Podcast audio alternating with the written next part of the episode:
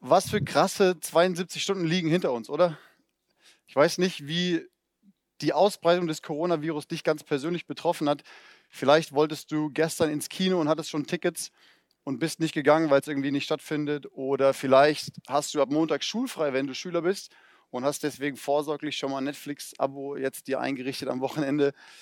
Vielleicht wolltest du auch heute zu deiner Oma lecker Mittag essen, aber weil die Merkel gesagt hat, dass du das nicht tun solltest, wegen Großeltern und ältere Menschen und so, hast du das nicht gemacht. Keine Ahnung, was es bei dir ist. Bei mir war es so, wir haben auf der Arbeit als Jumis am Donnerstag entschieden, dass wir die Pfingstjugendkonferenz, unsere große Konferenz über Pfingsten, so dieses Jahr in Siegen nicht durchführen werden. Wir haben eine andere Veranstaltung am Dienstag, haben wir abgesagt. Ähm, meine kleine Tochter, die geht in den Kindergarten, die wird ab morgen natürlich nicht mehr in den Kindergarten gehen und so weiter und so weiter. Donnerstag hätte ich eigentlich ein Basketballspiel gehabt mit dem B B C Gummersbach. Das musste auch ausfallen und wir werden die ganze Saison jetzt irgendwie gekillt und abgesagt. So, deswegen, jeden von uns irgendwie betrifft es persönlich, was gerade weltweit passiert und auch in unserem Land. Und das ist irgendwie ganz schön krass. Es ist irgendwie eine sehr, sehr besondere Zeit, irgendwie eine Krise, eine Phase, die es weltweit so noch nie gegeben hat in der Geschichte der Menschheit. Und das ist irgendwie auch eine Riesenchance. Jede Krise ist eine Krise, aber auch eine riesige Chance, so wie dieser Abend heute, so wie viele Livestream-Gottesdienste, die heute passiert sind, so wie viel anderes, was passiert. Zum Beispiel, dass Leute anfragen, neu darüber nachzudenken, hey, wer hat eigentlich mein Leben in der Hand? Weil wir kriegen alle irgendwie gerade sehr, sehr deutlich vor Augen geführt, dass nicht wir unser Leben selber in der Hand haben. Wir denken, wir haben die Kontrolle, aber letztlich haben wir es irgendwie doch nicht. Und Leute werden offen und fragen, hey, gibt es doch ein Leben nach dem Tod?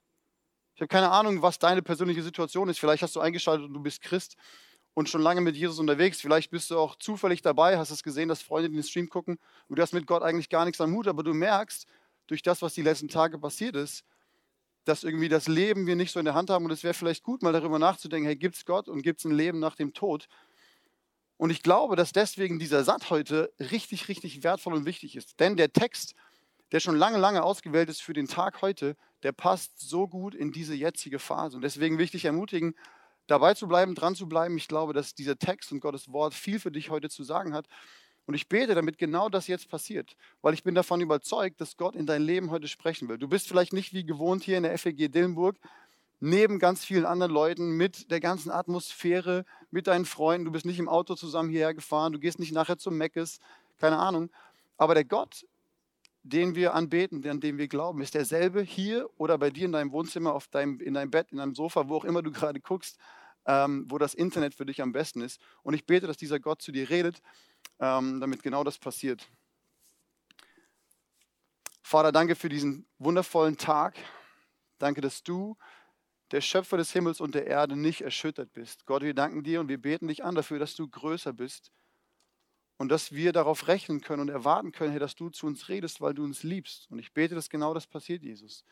Dass du diesen Satz und dass du all die anderen Livestream-, Fernseh-, Gottesdienste heute dazu benutzt, damit mehr Menschen dich kennenlernen, Gott, weil du gut bist, weil du uns zuerst geliebt hast und deswegen wollen wir dich wieder lieben, Jesus. Amen. Vor drei Wochen hat der Sigi eine Predigt gehalten, die sozusagen die Vorbereitung ist auf das, worüber wir heute sprechen. Und der Sigi hat eine Story am Anfang erzählt, wo er in Berlin war und er hat einem Bettler fünf Euro gegeben. Und ich weiß nicht, ob ihr euch noch erinnern könnt, was dieser Bettler, ein legendäres Zitat hat er zum Sigi gesagt. Schreibt das bitte nicht in die Kommentare. Der Typ hat gesagt, ihr wisst es wahrscheinlich noch, verpiss dich. Wisst ihr das noch? Hat Sigi erzählt. Und das war eine Überleitung zu der Geschichte, um die es geht aus Johannes fünf, wo es nämlich auch darum geht, dass Jesus einem Gelähmten was Gutes tut. Der war achtunddreißig Jahre, war der gelähmt und Jesus heilt den und der Mann geht. Jesus sagt, es ist an einem Sabbat passiert, da wo man sich eigentlich nicht anstrengen darf, nicht arbeiten darf. Jesus heilt den am Sabbat und sagt zu ihm, hey, nimm deine Matte und geh.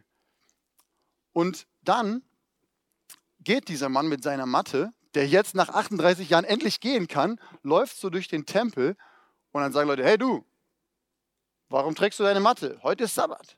Und sind richtig aufgeregt darüber. Und er so, hey, der, der mich geheilt hat, hat gesagt, ich soll meine Matte nehmen und gehen. Würde ich auch machen, wenn ich achtunddreißig Jahre nicht gehen konnte und jetzt kann ich gehen, würde ich das auch machen.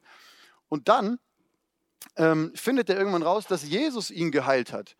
Und dann geht er zu den Pharisäern, zu den Juden und sagt, ey, Jesus hat mich geheilt.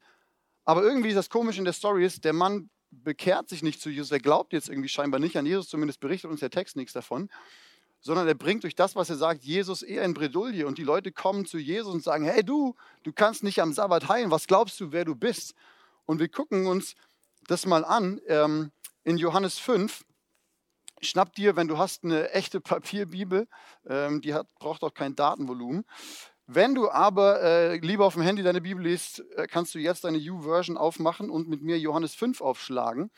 Da ist nämlich der Text, um den es heute geht. Johannes fünf, die Verse eins bis achtzehn hat neulich der Sigi drüber gepredigt. Und heute geht es um Johannes fünf, die Verse neunzehn bis siebenundvierzig. Krass langer Text, aber wir schaffen das. Vers achtzehn noch, damit wir checken, was da gerade passiert. Vers achtzehn, Johannes fünf, Vers achtzehn. Das brachte sie noch mehr gegen ihn auf. Sie waren jetzt entschlossen, ihn zu töten. Denn Jesus hatte nicht nur ihre Sabbatvorschriften außer Kraft gesetzt, sondern Gott sogar als seinen eigenen Vater bezeichnet und sich damit Gott gleichgestellt.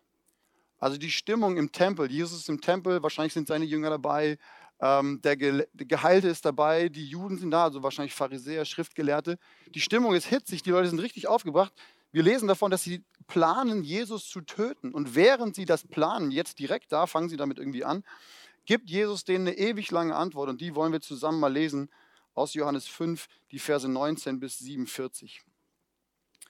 Auf ihre Anschuldigungen erwiderte Jesus, ja, ich versichere euch, der Sohn kann nichts von sich aus tun. Er tut nur, was er den Vater tun sieht. Was der Vater tut, das genau tut auch der Sohn. Denn der Vater hat den Sohn lieb und zeigt ihm alles, was er selber tut. Und er wird ihm noch viel größere Dinge zu tun zeigen. Dinge, über die ihr staunen werdet. Denn wie der Vater die Toten zum Leben erweckt, so gibt auch der Sohn das Leben, wem er will. Weil nicht der Vater das Urteil über die Menschen spricht, sondern der Sohn. Der Vater hat die ganze richterliche Macht dem Sohn übertragen, damit alle den Sohn ebenso ehren wie den Vater. Doch wer den Sohn nicht ehrt, ehrt auch den Vater nicht, der ihn gesandt hat. Ja, ich versichere euch, wer auf meine Botschaft hört und dem glaubt, der mich gesandt hat, der hat das ewige Leben. Auf ihn kommt keine Verurteilung mehr zu. Er hat den Schritt vom Tod ins Leben schon hinter sich. Ja, ich versichere euch, die Zeit kommt, ja, sie ist schon da, dass die Toten die Stimme des Gottessohnes hören. Wer auf sie hört, wird leben. Denn wie der Vater aus sich selbst heraus Leben hat, hat auch der Sohn Leben aus sich selbst heraus, weil der Vater es ihm gegeben hat. Und er hat ihm auch die Vollmacht gegeben, Gericht zu halten, denn er ist der angekündigte Menschensohn. Ihr müsst euch darüber nicht wundern, denn es wird die Stunde kommen, in der alle Toten in den Gräbern seine Stimme hören und herauskommen werden. Diejenigen, die das Gute getan haben, werden zum ewigen Leben auferweckt werden und diejenigen, die das Böse getan haben, zu ihrer Verurteilung. Ich kann nichts von mir aus tun. Selbst dann, wenn ich urteile, höre ich auf den Vater. Und mein Urteil ist gerecht, weil es nicht meinem eigenen Willen entspricht, sondern dem meines Vaters, der mich gesandt hat. Wenn ich als Zeuge für mich selbst auftreten würde, wäre mein Zeugnis nicht glaubwürdig. Es gibt einen anderen Zeugen, der für mich aussagt, und ich weiß, dass er die Wahrheit sagt. Ihr habt eure Leute zu Johannes geschickt und er hat euch die Wahrheit bezeugt. Nicht, dass ich auf die Aussage eines Menschen angewiesen wäre. Ich sage das nur, weil ich möchte, dass ihr gerettet werdet. Johannes war wie eine brennende, hell scheinende Lampe, und ihr wolltet euch nur eine Zeit lang an seinem Licht erfreuen. Doch ich habe ein größeres Zeugnis als das des Johannes. Das sind die Werke, die der Vater mir zu tun aufgibt. Diese Taten bezeugen, dass er mich gesandt hat. Auch der Vater selbst hat als Zeuge für mich gesprochen. Ihr habt seine Stimme nie gesehen und seine Gestalt nie, äh, seine Stimme nie gehört und seine Gestalt nie gesehen. Und nun habt ihr auch sein Wort nicht länger in euch. Denn ihr glaubt ja nicht an den, den er gesandt hat. Ihr forscht in der Schrift, weil ihr meint, in ihr das ewige Leben zu finden. Doch sie spricht ja gerade von mir. Und doch wollt ihr nicht zu mir kommen, wo ihr das Leben erhalten würdet. Ich bin nicht darauf aus, von euch geehrt zu werden, weil ich weiß, dass ihr Gottes Liebe nicht in euch habt. Ich bin im Namen meines Vaters gekommen und ihr lehnt mich ab. Wenn dann ein anderer in seinem eigenen Namen kommt, werdet ihr ihn mit offenen Armen aufnehmen. Kein Wunder, dass ihr nicht glauben könnt, denn bei euch will ja nur einer vom anderen Anerkennung bekommen. Nur die Anerkennung bei dem einen wahren Gott, die sucht ihr nicht. Denkt nicht, dass ich euch beim Vater anklagen werde. Mose wird das tun. Der Mose, auf den ihr eure Hoffnung setzt. Denn wenn ihr Mose wirklich geglaubt hättet, würdet ihr auch mir glauben. Denn er hat ja von mir geschrieben. Wenn ihr aber nicht einmal glaubt, was Mose geschrieben hat, wie wollt ihr dann meinen Worten glauben? Wow, Seid ihr noch mit mir? Crazy langer Text. Ähm, typisch Johannesevangelium auch. Also ihr habt euch ja die letzten Wochen und Monate immer wieder mal mit dem Johannesevangelium befasst. Das ist irgendwie so typisch Johannes. Gibt ein paar Antworten, aber irgendwie auch entstehen daraus noch mehr Fragen. Das war eine lange Antwort, die Jesus damals zu den Juden gesagt hat. Und zusammen wollen wir heute schauen, was, das, was diese unendlich lange Antwort von Jesus für dein und mein Leben bedeutet. Gerade in der jetzigen Zeit, in der jetzigen Krise. Und ich bin mir sicher, dass das sehr, sehr relevant ist. Gerade in Zeiten, glaube ich, wo immer mehr Menschen, ich weiß nicht, wie es dir persönlich geht, wo immer mehr Menschen Angst haben, ist dieser Zeit mega, mega relevant. Ähm, der Felix hat vorhin schon gesagt, wir wollen auch von euch immer wieder was haben. Deswegen, falls ihr aufmerksam wart, dürft ihr mal in den Chat schreiben und die netten Leute von hier werden mir sagen, was ihr schreibt. Ähm, schreibt mal so die Hauptwörter, die euch aufgefallen sind, die immer wieder vorkamen. Das ist so ein Tool, auch wenn du sonst lange Bibeltexte liest oder die sind schwierig. Guck mal, welche Wörter wiederholen sich. Was ist scheinbar wichtig? So deswegen, ähm, bestimmt können wir gleich sehen, was ihr schreibt. Schreibt mal in den Chat, welche Wörter sehr, sehr oft vorgekommen sind. Und ich schreibe die hier an diese wundervolle Flipchart.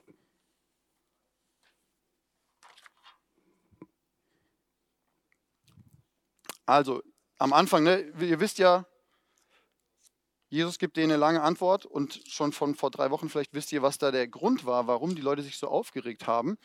Ähm, nämlich die eine Sache war, dass Jesus sich Gott gleichstellt. Aber hier wird nicht geredet von Jesus und Gott, sondern wie wird es hier gesprochen? Vielleicht habt ihr es schon geschrieben, ich weiß es nicht. Vater und Sohn, hey, klasse, ihr habt sehr gut aufgepasst und sehr gut mitgelesen. Also ein Ding ist Vater, genau. Es geht um den Sohn. Was noch? Gericht, genau, es geht irgendwie um Gericht. Es geht um Zeugen.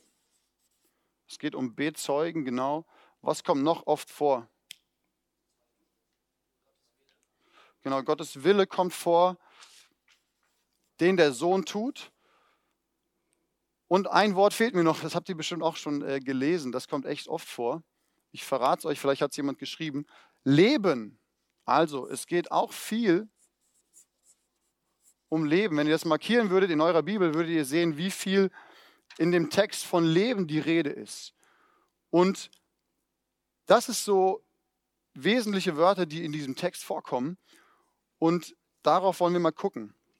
Stell dir mal vor, jemand kommt zu dir in der Schule, vielleicht auch in der Gemeinde oder so, jemand kommt zu dir und sagt, ey, ich habe Gott gesehen, ich habe seine Stimme gehört, ich kenne jetzt seinen Willen, wenn du wissen willst, was sein Wille ist, dann komm einfach zu mir, ich kann den dir sagen.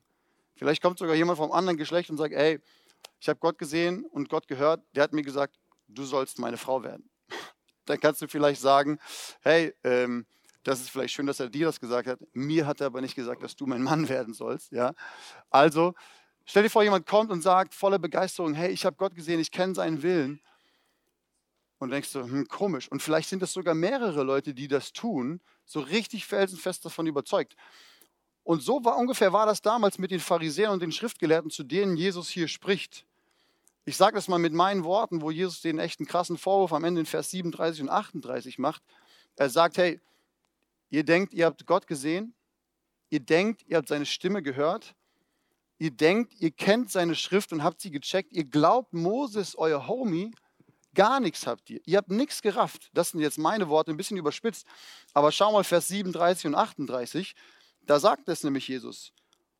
Ihr habt seine Stimme nie gehört und seine Gestalt nie gesehen. Und nun habt ihr auch sein Wort nicht länger in euch, denn ihr glaubt ja nicht an den, den er gesandt hat. Ziemlich derbe Antwort, die Jesus denen gibt. Gar nicht so freundlich eigentlich. Und er sagt zu ihnen, ihr habt, ihr könnt Gott, ihr habt Gott nicht gesehen, ihr kennt Gott nicht.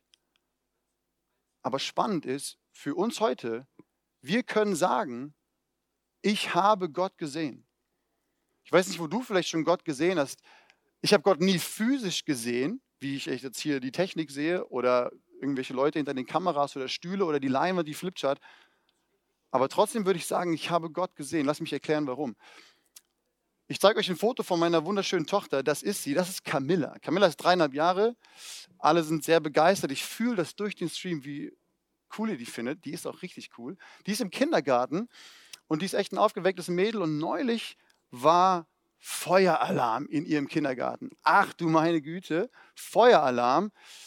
War zum Glück nur Fehlalarm.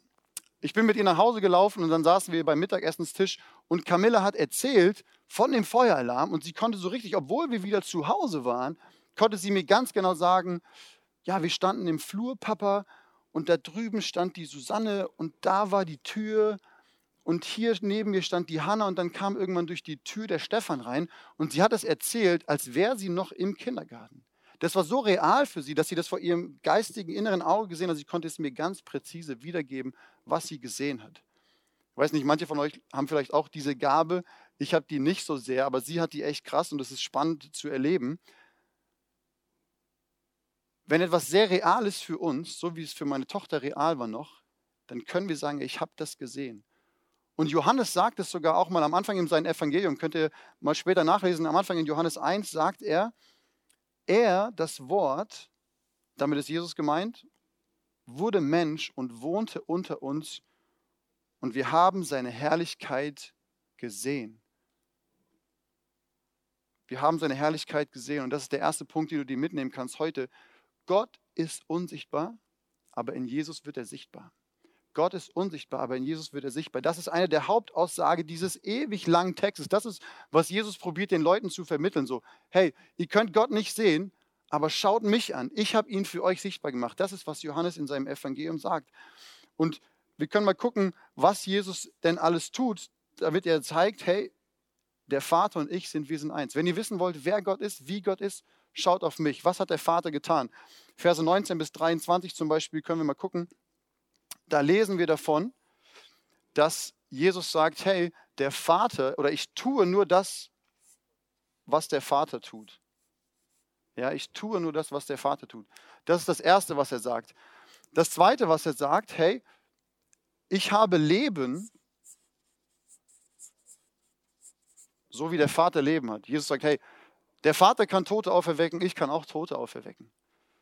Dann geht es weiter, dass Jesus sagt, der Vater hat mir das Gericht übergeben. Nicht Gott, der Vater im Himmel ist irgendwie der Richter, sondern ich. Der Vater hat mir das Gericht übergeben. Und jetzt, pass auf, jetzt wird es richtig crazy. Für die Juden damals, ich glaube, die müssen komplett ausgeflippt sein. Für uns, die wir vielleicht schon oft die Bibel gelesen haben, das klingt das relativ wild, äh, relativ normal. Er sagt, der Sohn kriegt dieselbe Ehre wie der Vater. Und das ist echt für die damalige Zeit, das ist richtig abgefahren. Jesus sagt, hey, wenn ihr mich seht, seht ihr den Vater. Ich tue nur das, was er tut. Ich habe Leben genauso wie er und ich kann Leben geben. Ich habe das Gericht und ich, ich kriege dieselbe Ehre wie der Vater. Ich habe keine Ahnung, wer du bist. Ich weiß nicht, was dich geprägt hat. Ich weiß nicht, wie deine Beziehung zu Gott gerade ist. Ob du in der christlichen Familie groß geworden bist, ob du gar kein Christ bist und einfach zufällig diesen Stream schaust. Ich weiß nicht, was deine Eltern dir erzählt haben darüber, wer Gott ist und wie Gott ist, was deine Gemeinde dir sagt. Aber wenn du wissen willst, wer Gott ist und wenn du wissen willst, wie Gott ist, dann schau auf Jesus. Dann schau auf Jesus. Gott ist unsichtbar, in Jesus wird er sichtbar. Und wenn wir Jesus anschauen, dann können wir sagen, ich habe Gott gesehen, weil deswegen hat Gott Jesus geschickt, damit wir wissen, wie er ist. Und deswegen sage ich dir, lies deine Bibel. Lies die Bibel, wenn du wissen willst, wie Gott ist, wenn du wissen willst, wie Jesus ist. Lies deine Bibel. Ich weiß nicht, was du die nächste Zeit vorhast, wenn du wahrscheinlich schulfrei hast. Aber Tobi Teichner hat es neulich in einem Video gesagt, sehr, sehr cool zu der jetzigen Phase, hat gesagt, hey, wir sollten mindestens so viel Gottes Nähe suchen, wie wir uns mit Nachrichten beschäftigen. So deswegen mache ich dir Mut, gerade jetzt, schau mal, was du in den Evangelien und sonst über Jesus lernst, weil da siehst du, wie Gott ist. Und wenn wir uns das angucken, ne, wir haben ja hier die Bibel, wir sind im fünften Kapitel, wenn wir jetzt angucken, was ist in den ersten Kapiteln bis dahin schon passiert und was ist sonst in der Bibel, was erkennen wir darüber, wie Gott ist, dann merken wir, dass wir in Jesus zum Beispiel eine unglaublich perfekte Kombination finden aus Gnade und Wahrheit. Weißt du, die ganze Wahrheit über dein Leben. Jesus weiß alles. Und vielleicht ist das erstmal beschämend, wenn man sich das vorstellt und denkt so, what? Jesus weiß alles. Und gleichzeitig lesen wir auch in Johannes eins, hey, er begegnet uns in einer unglaublichen Gnade. Er begegnet dir, obwohl er alles weiß, in einer unglaublichen Gnade. Es gibt dieses wundervolle Lied, wo es heißt, ich danke dir, dass du mich kennst und trotzdem liebst. So, weißt du, Jesus weiß alles. Er liebt dich trotzdem. Das können wir lesen. Wir lesen davon zum Beispiel, dass Jesus im Bild gesprochen als das Opferlamm beschrieben wird, was die Sünden der Welt trägt, was deine und meine Sünden am Kreuz auf sich genommen hat. Wir lesen davon, dass Jesus ganz normal zu einer Hochzeit geht, mit seinen Freunden. Geht er zur Hochzeit. Und dann lesen wir davon, dass er Wasser in Wein verwandelt, in einer Menge, die wir uns nicht vorstellen können. Und wir merken, hey, boah, Jesus, du bist so großzügig. Wir lesen davon, wie Jesus der Frau begegnet, mit der er eigentlich nicht reden sollte, weil das gegen die kulturellen Grenzen damals war. Jesus ist so freundlich und begegnet ihr voller Liebe. Wir merken, dass Jesus ein Herz hat für die Schwachen. Wenn du die Bibel liest, wirst du merken, zum Beispiel, obwohl du damals nicht dabei warst, ich stelle mir das immer so vor, weißt du, Jesus hat mit seinen Leuten vielleicht draußen geschlafen, so irgendwie Camping-Style, irgendwie war warm nachts und dann wachst du irgendwie morgens am Feuer auf, so um halb sieben, denkst du, hm, Jesus ist gar nicht mehr da. Deswegen, wenn du damals dabei gewesen wärst, hättest du gemerkt, okay, Jesus war scheinbar früh weg, um zu beten. Aber wenn du deine Bibel liest, wirst du das selber merken. Du liest, Jesus war morgens weg, um zu beten und Zeit mit Gott zu haben. Wir lesen von seiner Barmherzigkeit, wir lesen davon Johannes drei, dass Gott die Welt so sehr liebt, dass er seinen einzigen Sohn gab. Und bei dieser Welt bist du dabei. Bei dieser Welt bin ich dabei. Und die ganzen Menschen, die Gott noch nicht kennen, das lesen wir. All das sind Dinge, die wir erfahren, wenn wir uns mit der Bibel beschäftigen, dass wir sehen, hey, in Jesus wird Gott sichtbar. Und dann können wir sagen, weil es so real ist für uns und weil uns der Heilige Geist dabei hilft, dass wir sagen, ich habe Gott gesehen. Ich habe Gott gesehen. Ich bin sicher, ich weiß, wie Gott ist. Vielleicht weiß ich nur drei Prozent, aber die weiß ich. Und ich weiß, dass er gut ist und dass er für mich ist, dass er mich liebt und dass er einen guten Plan für mein Leben hat, sogar in dieser schwierigen Zeit. Und eine Sache, die auch in dem Vers mega deutlich wird, in dem Text, und um die es mir jetzt in dem zweiten Teil der Predigt geht, ist, nur bei Jesus kriegen wir das richtige, echte, ewige Leben. Schau mal Vers vierundzwanzig. Ja, ich versichere euch, wer auf meine Botschaft hört und dem glaubt, der mich gesandt hat, der hat das ewige Leben. Auf ihn kommt keine Verurteilung mehr zu. Er hat den Schritt vom Tod ins Leben schon hinter sich. Das ist krass. Bei Jesus findest du echtes, ewiges Leben. Und ich glaube, jeder von uns, jeder hier, der im Raum ist, jeder, der gerade draußen ist, egal, Leute, die den Stream gucken, Leute, die nicht den Stream gucken, ich glaube, jeder von uns sehnt sich nach ewigem Leben, nach echtem Leben, weil gerade jetzt in der Krise zum Beispiel merken wir, ey, ist, da ist irgendwas stimmt nicht. Da muss es was Besseres geben, es muss was Schöneres geben, es muss, es muss mehr geben, das kann doch nicht alles sein. Ich glaube, jeder Mensch spürt das irgendwie in sich drin. Und jetzt, wo wir vielleicht Angst vor dem Tod haben, wo Leute anfangen zu fragen, was kommt danach, wie sehr muss ich mich schützen, um nicht selber betroffen zu sein oder meine Oma oder so, dass wir merken, hey, was ist mit dem Leben? Und deswegen ist es so wichtig, dass wir wissen, Jesus gibt uns dieses Leben, dieses ewige Leben, was aber, und das ist mir ganz wichtig, nicht nur meint, so hey, irgendwann für uns junge Leute in sechzig Jahren, dann irgendwann, wenn wir sterben oder so, dann kommen wir in den Himmel und dann haben wir ein nices, ewiges Leben und auf Straßen, auf Gold, so nee, ich glaube, sondern wir merken, es geht um mehr in dieser Welt jetzt schon. Und das ist zum Beispiel auch ein Teil, warum wir Filme und Serien so sehr lieben. Weil das uns die Chance gibt, für eine gewisse Zeit, ein paar Minuten, vielleicht ein paar Stunden, der Realität auszubrechen und uns eine bessere Welt vorzustellen. Heldengeschichten, Leute, wo am Ende das Gute gewinnt, wo die Liebe gewinnt und nicht das Böse, wo nicht die Krankheit siegt, sondern wo es am Ende gut ausgeht. Ich glaube, wir lieben das, weil das eine Sehnsucht in uns triggert, die wir haben, die Gott in unser Herz gelegt hat. Und ihr könnt mal in den Chat schreiben, was ihr so für Filme und Serien schaut.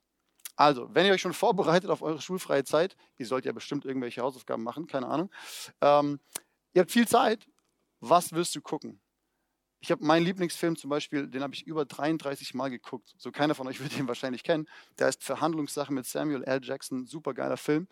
Ähm, schreibt mal, was ihr so guckt. Was gucken die Leute? Felix. Okay. Ja, kein Problem. Ähm, also zum Beispiel, das habe ich gerne geguckt. Verhandlungssache, was ich sonst gerne geguckt habe, früher, bis heute eigentlich, Prince of Bel-Air, habe ich auf D V D, die ganzen Staffeln. Ich gucke zwar keine D V Ds mehr, aber ich habe zumindest die Staffeln. Ähm, Timeless, ist das eine Serie? Ich kenne die nicht. Oh yes, sehr bekannt. Ja, ja, ich weiß, sag nochmal. Grey's Anatomy, Breaking Bad, wurde gesagt, Haus des Geldes. Genau. Crazy World. Gibt es irgendwelche Filme so die letzte Zeit, die ihr geguckt habt, wo ihr sagt, boah, der war richtig gut? Ich war richtig spät dran mit Interstellar, aber den fand ich auch richtig nice. Ging ewig lange, aber...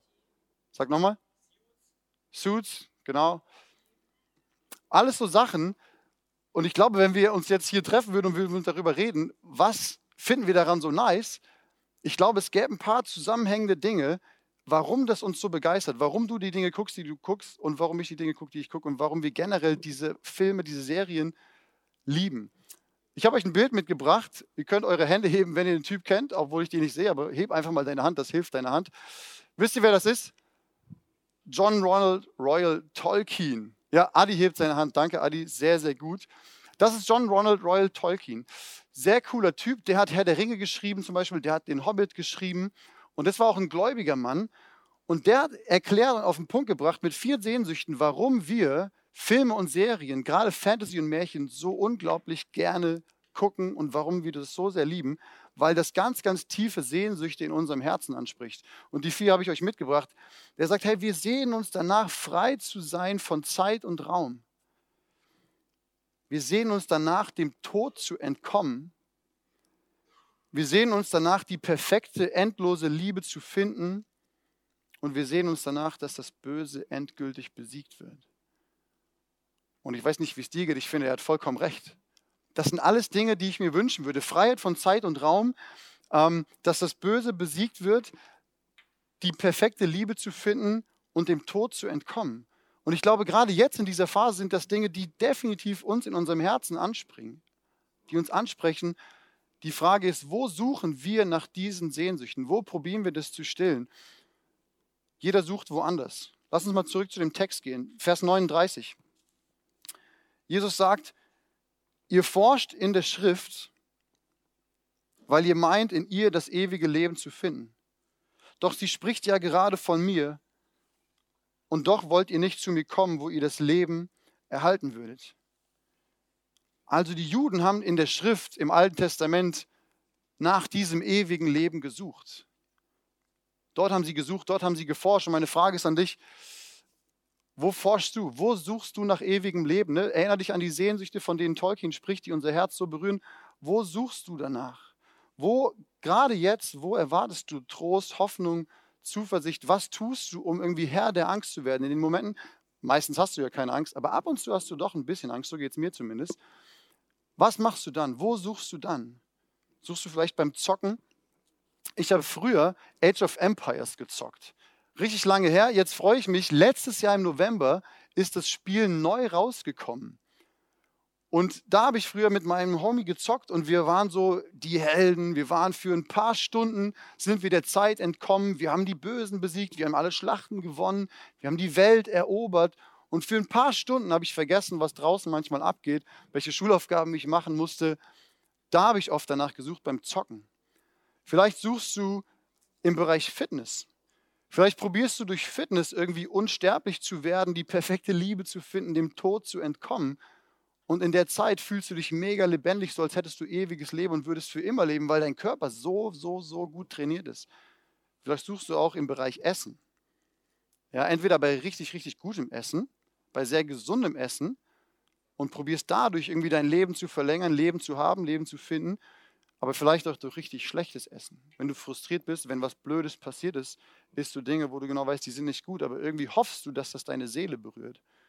Vielleicht ist es auch deine Partnerin, dein Partner, dein Freund, dass in der Zeit, wo ihr zusammen seid, fühlst du dich unsterblich. Du hast die perfekte Liebe gefunden, du bist frei von Zeit und Raum. Der Tod, was ist schon der Tod? Keine Ahnung, vielleicht ist es auch so wie bei den Juden damals, Religiosität. Religion, wo du sagst, hey, ich bringe mich voll ein in der Gemeinde, ich investiere mich in der Technik, in der Band. Neulich haben sie mich angefragt, ob ich Kids Planet mache, hier Kindergottesdienst, klar, mache ich auch noch, kein Problem. Aber du machst das aus der falschen Motivation. Weil du eigentlich tief in dir drin dich danach sehnst, dass irgendwie Gott kommt und seine Hand auf deine Schulter legt und sagt, hey, ich bin stolz auf dich, ich liebe dich. Und deswegen investierst du dich so heftig. Keine Ahnung, wo du forschst, keine Ahnung, wo du nach ewigem Leben suchst. Ich habe beim, beim Zocken früher gesucht. Inzwischen ist meine größte Herausforderung nach wie vor der Sport. Ich liebe Football gucken. Ich könnte den ganzen Tag Nachrichten darüber lesen. Ich könnte ständig mit Leuten Footbälle werfen, Basketball zocken, so keine Ahnung. Da muss ich immer wieder gucken, dass ich nicht darin was suche, was eigentlich nur Jesus mir geben kann. Jesus sagt hier in dem Text sehr, sehr deutlich, wo wir suchen sollen. Guck mal, ganz am Anfang und ganz am Ende spricht er vom ewigen Leben. Ich habe es schon vorgelesen eben. Am Ende, Vers neununddreißig. Ihr forscht in der Schrift, weil ihr meint, in ihr das ewige Leben zu finden. Doch sie spricht ja gerade von mir. Aber ihr wollt nicht zu mir kommen, wo ihr das Leben erhalten würdet. Vers vierundzwanzig. Ich versichere euch, wer auf meine Botschaft hört und dem glaubt, der mich gesandt hat, der hat das ewige Leben. Deswegen der zweite Punkt, den du mitnehmen solltest. Ewiges Leben kann es nur bei dem Ewigen geben. Ewiges Leben kann es nur bei dem Ewigen geben. Der erste Punkt war, Gott ist unsichtbar, Jesus macht ihn sichtbar. Und der zweite Punkt ist, ewiges Leben kann es nur bei dem Ewigen geben. Und deswegen sagt Jesus, hey, ihr sucht in der Schrift, und ihr guckt nicht auf mich, aber bei mir würdet ihr es finden. Bei mir würdet ihr ewiges Leben finden. Wenn ihr an mich glaubt und meine Botschaft hört und glaubt dem, der mich gesandt hat, dann habt ihr ewiges Leben. Diese tiefen Sehnsüchte, die, von Tol- die eben Tolkien angesprochen hat, ne, in dem Zitat oder in die Punkte, die ich euch gesagt habe. Hey, Freiheit von Zeit und Raum. Als Christen, wo wir Jesus haben, als Zentrum in unserem Leben, wissen wir, es kommt der Tag, wo wir frei sein werden von Zeit und Raum. Wir wünschen uns, dem Tod zu entkommen. Hey Leute, wir wissen, Jesus hat den Tod schon besiegt. Das kannst du im ganzen Neuen Testament nachlesen. Und wenn du ihn kennst und durch den Heiligen Geist seine Realität spürst, weißt du, Jesus ist lebendig. Hey, das ist jetzt schon real für uns. Wir sind schon dem Tod entkommen. Schau mal, ähm, in dem anderen Vers, auch wo er sagt, Ende von Vers vierundzwanzig, auf ihn kommt keine Verurteilung mehr zu. Er hat den Schritt vom Tod ins Leben schon hinter sich. Hey, das ist schon Realität. Wie gut ist das denn? Wir sehen uns danach, die perfekte, ewige Liebe zu finden. Herr, niemand sehr liebt dich so sehr wie Jesus. Und niemand hat es so sehr bewiesen, wie Jesus durch sein Sterben am Kreuz und sein Auferstehen. Wo er die Schuld, die du hattest, die Scham, die dich klein halten will, wo er dafür bezahlt hat, damit du in Freiheit und Versöhnung mit Gott und Versöhnung mit Menschen leben kannst, mit Hoffnung, mit Perspektive, Ewigkeit. Hey, diese perfekte Liebe in Jesus haben wir die schon gefunden. Und wir sehen uns danach, dass das Böse eines Tages endgültig besiegt wird. Wir sehen uns danach, dass wir nichts mehr von Corona lesen und von anderen Dingen. Und wir wissen in Jesus Christus, was, weil er der Sieger ist, dass das schon Realität ist. Weißt du, ist das nicht genial? Diese Sehnsüchte, die wir haben, egal ob du Christ bist oder nicht, in Jesus, in dem, was du im Neuen Testament liest, was wir als das Evangelium, als gute Nachricht bezeichnen, ist das schon Realität geworden. Und das ist, was ich mir wünsche, dass du unbedingt das von heute mitnimmst, auch in die nächsten Tage. Diese gute Botschaft, dieses Evangelium, hey, wir dürfen das glauben. Und wenn du das noch nicht kennst, wenn du noch nicht viel davon weißt, hey, schreib nachher im Chat, äh, guck auf der Homepage vorbei, nimm Kontakt auf mit den Leuten vom S A T, um mehr darüber zu erfahren. Wir können all das finden, und zwar, halte ich fest, ich habe es eben schon gelesen, wir haben dieses ewige Leben schon jetzt. Nochmal Vers vierundzwanzig. Wer auf meine Botschaft hört und dem glaubt, der mich gesandt hat, der hat das ewige Leben. Auf ihn kommt keine Verurteilung mehr zu. Er hat den Schritt vom Tod ins Leben schon hinter sich. Hey, du hast jetzt schon ewiges Leben, wenn du an Jesus glaubst. Ich will mal probieren, euch das an der Skizze deutlich zu machen, ähm, was das bedeutet. Und zwar sagen wir mal, hier wirst du geboren. Und das ist dein Leben. Ziemlich zweidimensional, ich weiß. Ja. R I P, so. Das ist dein Leben. Ja. Hier wirst du geboren. Das ist das Ende deines Lebens. Und jetzt?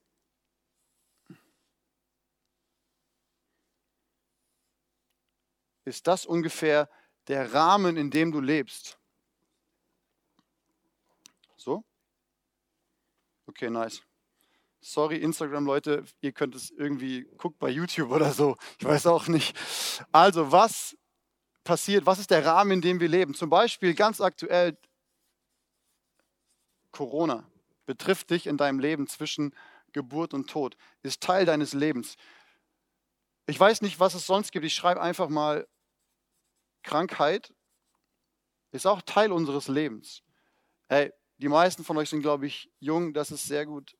Schule ist Teil deines Lebens oder vielleicht ist Uni Teil deines Lebens.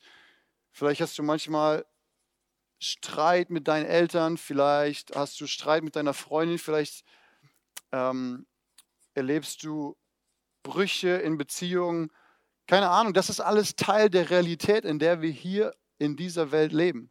Aber jetzt pass auf, das Gute kommt jetzt, deswegen nehme ich dafür auch extra eine neue Farbe.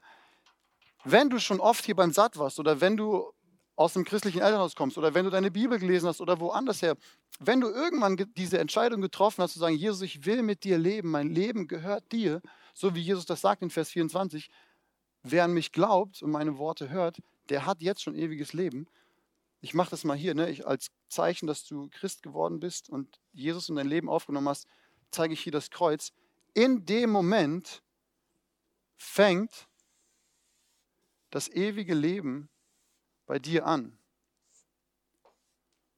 Und der Pfeil ist viel zu kurz. Ich müsste jetzt hier aus dem Bild rauslaufen, die ganze weiße Wand von der F E G Dillenburg rot malen, um die Verhältnismäßigkeit von diesem Teil deines Lebens deutlich zu machen mit dem ewigen Leben, was hier beginnt. Weißt du, das fängt nicht erst an, wenn du stirbst. Das fängt nicht erst an, wenn Jesus wiederkommt, sondern die Bibel ist da ganz, ganz deutlich. Du hast jetzt ewiges Leben. In dem Moment, wo du glaubst, beginnt dein ewiges Leben. Hey, und deswegen brauchst du keine Angst haben. Deswegen kannst du morgen mit Hoffnung in diese Welt gehen. Deswegen kannst du sogar richtig krass mutig sein und an Toilettenpapierregalen vorbeigehen und nichts kaufen. Das wäre mal ein krasser Schritt, oder? Oder Nudeln einfach mal im Regal lassen für den, der nach dir kommt. Deswegen kannst du so mutig sein, weil du hast schon ewiges Leben. Und das geht immer weiter. Und das ist gute Nachricht, Leute. Das ist, was Jesus uns hier in dem Text sagt. Ich gebe euch noch ein Beispiel. Ich habe euch hier meine unglaublich wundervoll gut aussehende Instax Mini acht Polaroid-Kamera mitgebracht. Ich wusste ja, ne, ihr müsst ja nachher Fotos sehen. Ich meine, ihr habt immer gute Fotos vom Satt, aber ich mache jetzt direkt eins ähm, von diesen unglaublich gut aussehenden Menschen hier. Und damit ihr euch nachher vorstellen könnt, wie das hier gerade aussieht, mache ich ein Foto, okay?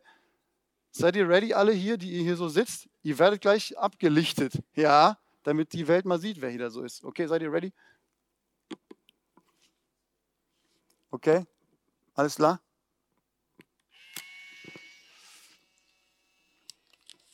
Letztes Bild, Leute. Guck mal, auf diesem Bild, auf diesem Bild ist es jetzt nur weiß. Aber es wird sich nichts mehr daran ändern. Es braucht nichts mehr. Das Foto ist jetzt schon komplett fertig. Was es braucht, ist noch ein bisschen Zeit und ein bisschen Licht, damit es in seiner vollkommenen Schönheit, diese Menschen hier und diese Halle, damit die vollkommene Schönheit sichtbar wird. Jetzt gerade ist es nur weiß. Und ich glaube, so ist es manchmal. Weißt du, in dem Moment, wo du gläubig wirst, hat ewiges Leben schon begonnen. Es braucht noch ein bisschen Licht, es braucht noch ein bisschen Zeit, damit es in seiner Vollständigkeit für dich und irgendwann für die anderen Leute sichtbar wird. Aber das ewige Leben hat jetzt schon begonnen. Und Jesus sagt hier ganz deutlich, hey, wenn du an mich glaubst, dann hast du jetzt schon ewiges Leben. Du musst auf nichts mehr warten. Und was heißt das für uns praktisch? Ich fasse nochmal zusammen. Zum einen, das Erste, was ich gesagt habe, was ist die Hauptaussage von diesem ewig langen Text? Hey, Gott ist unsichtbar, aber in Jesus wird er sichtbar. Wenn du wissen willst, wie Gott ist, wenn du überprüfen willst, was Leute dir von Gott erzählen, hey, dann schau auf Jesus und du wirst merken, wie Gott ist. Und du kannst sagen, ich habe Gott gesehen. Vielleicht nicht physisch, aber in dir drin ist es so sicher, dass du weißt, dass Gott gut ist, dass er für dich ist, dass er dich liebt, dass er einen guten Plan für dich hat, dass du weißt, hey, Gott ist für mich sichtbar geworden. Und das Zweite, ewiges Leben kann es nur bei dem Ewigen geben. Das ist der zweite Teil der Predigt. Echtes ewiges Leben, das, wonach wir uns sehen, kann es nur bei Jesus geben. Bei dem, der von Ewigkeit her ist, der das Leben in sich trägt. Und wir wissen, hey, wir werden dem Tod entkommen. Wir werden die perfekte Liebe, haben wir schon gefunden. Wir werden das Böse besiegen. Und eines Tages, wenn Jesus wiederkommt, werden wir Freiheit von Zeit und Raum haben. Und Leute, das ist gute Nachricht. Das ist das, was wir brauchen. Und das ist das, was Leute, die geängstigt sind, die voller Panik sind, hören müssen. Deswegen können wir selber mutig sein. Wir müssen nicht selber Panik und Angst haben, nicht vor Corona, nicht vor anderen schlimmen Dingen. Es gibt so viel mehr Krisen und Herausforderungen für unser Leben, für die Welt. Wir müssen keine Panik und keine Angst haben, sondern können voller Hoffnung in die Zukunft gehen. Wir müssen nicht Angst haben vor irgendwelchen Menschen. Du musst nicht Angst haben, ob du einen Ausbildungsplatz findest oder nicht.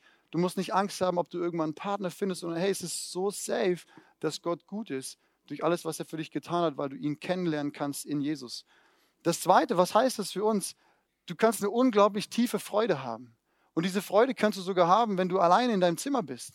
Diese Freude kannst du haben, die Jesus dir geben will, weil Jesus gut ist und weil du in Jesus weißt, wie Gott ist, weil du ewiges Leben hast. Das Dritte ist, hey, wir können, du kannst absolut selbstbewusst über die Welt laufen. Du musst nicht arrogant sein, aber du kannst absolut selbstbewusst über die Welt laufen, weil du weißt, hey, Gott ist auf deiner Seite. Ewiges Leben hat schon begonnen. Was soll noch passieren? Was soll kommen? Was soll dein Leben aus der Bahn werfen? Alles ist safe, so was soll sein? Und du musst nicht mehr danach anders suchen, nach der perfekten Liebe, dem Tod zu entkommen, das Böse zu besiegen, weil du weißt, Jesus Christus hat das schon längst für dich getan. Und wenn du an ihn glaubst, wird dir das angerechnet. Und das Fünfte, weil durch Jesus Christus du ewiges Leben hast, kannst du mutig zu anderen Leuten gehen. Und ich glaube, gerade jetzt müssen wir das tun. Herr, und gerade wir, die wir jünger sind, wir können jetzt mutig sein. Wir müssen nicht dumm und naiv sein, aber wir können jetzt mutig sein. Wir können für andere Leute zum Beispiel, die älter sind und die, wenn sie ihr Haus verlassen, ein größeres Risiko eingehen. Wir können für sie einkaufen gehen zum Beispiel. Meine Familie und ich, wir haben das heute Nachmittag gemacht. Wir sind zu unserer Nachbarin gegangen und haben bei ihr geklingelt. Natürlich so, ne, so mit Ellenbogen und so. Dann haben wir acht Meter Abstand genommen und haben ihr gesagt, weil sie ist schon echt fast achtzig und ist eh gesundheitlich nicht so gut dran, haben wir gesagt, hey, hier ist unsere Telefonnummer, rufen Sie uns an, wir würden es lieben, für Sie einkaufen zu gehen. Hey, diese Frau war zu Tränen gerührt, weil wir ihr das angeboten haben. Und das ist einfach, was wir tun können. Wir können jetzt mutig sein, wir müssen uns nicht verstecken, wir müssen keine Angst haben, weil wir wissen, wir haben schon ewiges Leben. Und hey, wenn wir das als Christen, als Sattgemeinschaft, als woher auch immer du bist und wo du bist, wenn wir das raustragen in die Welt, wenn wir Hoffnung verbreiten, wenn wir diese Perspektive auf unser kurzes Leben jetzt den anderen Leuten vermitteln, die gerade Angst haben, die Panik haben, die keine Hoffnung haben, hey, dann kann richtig viel Gutes passieren, da wo du bist. Dann kann richtig viel Gutes passieren. Und dann können noch viel, viel mehr Menschen, die jetzt vielleicht noch nicht mit Gott unterwegs sind, Gott kennenlernen und werden auch erleben, hey, ewiges Leben kann es nur bei dem Ewigen geben. Amen, Gott segne dich.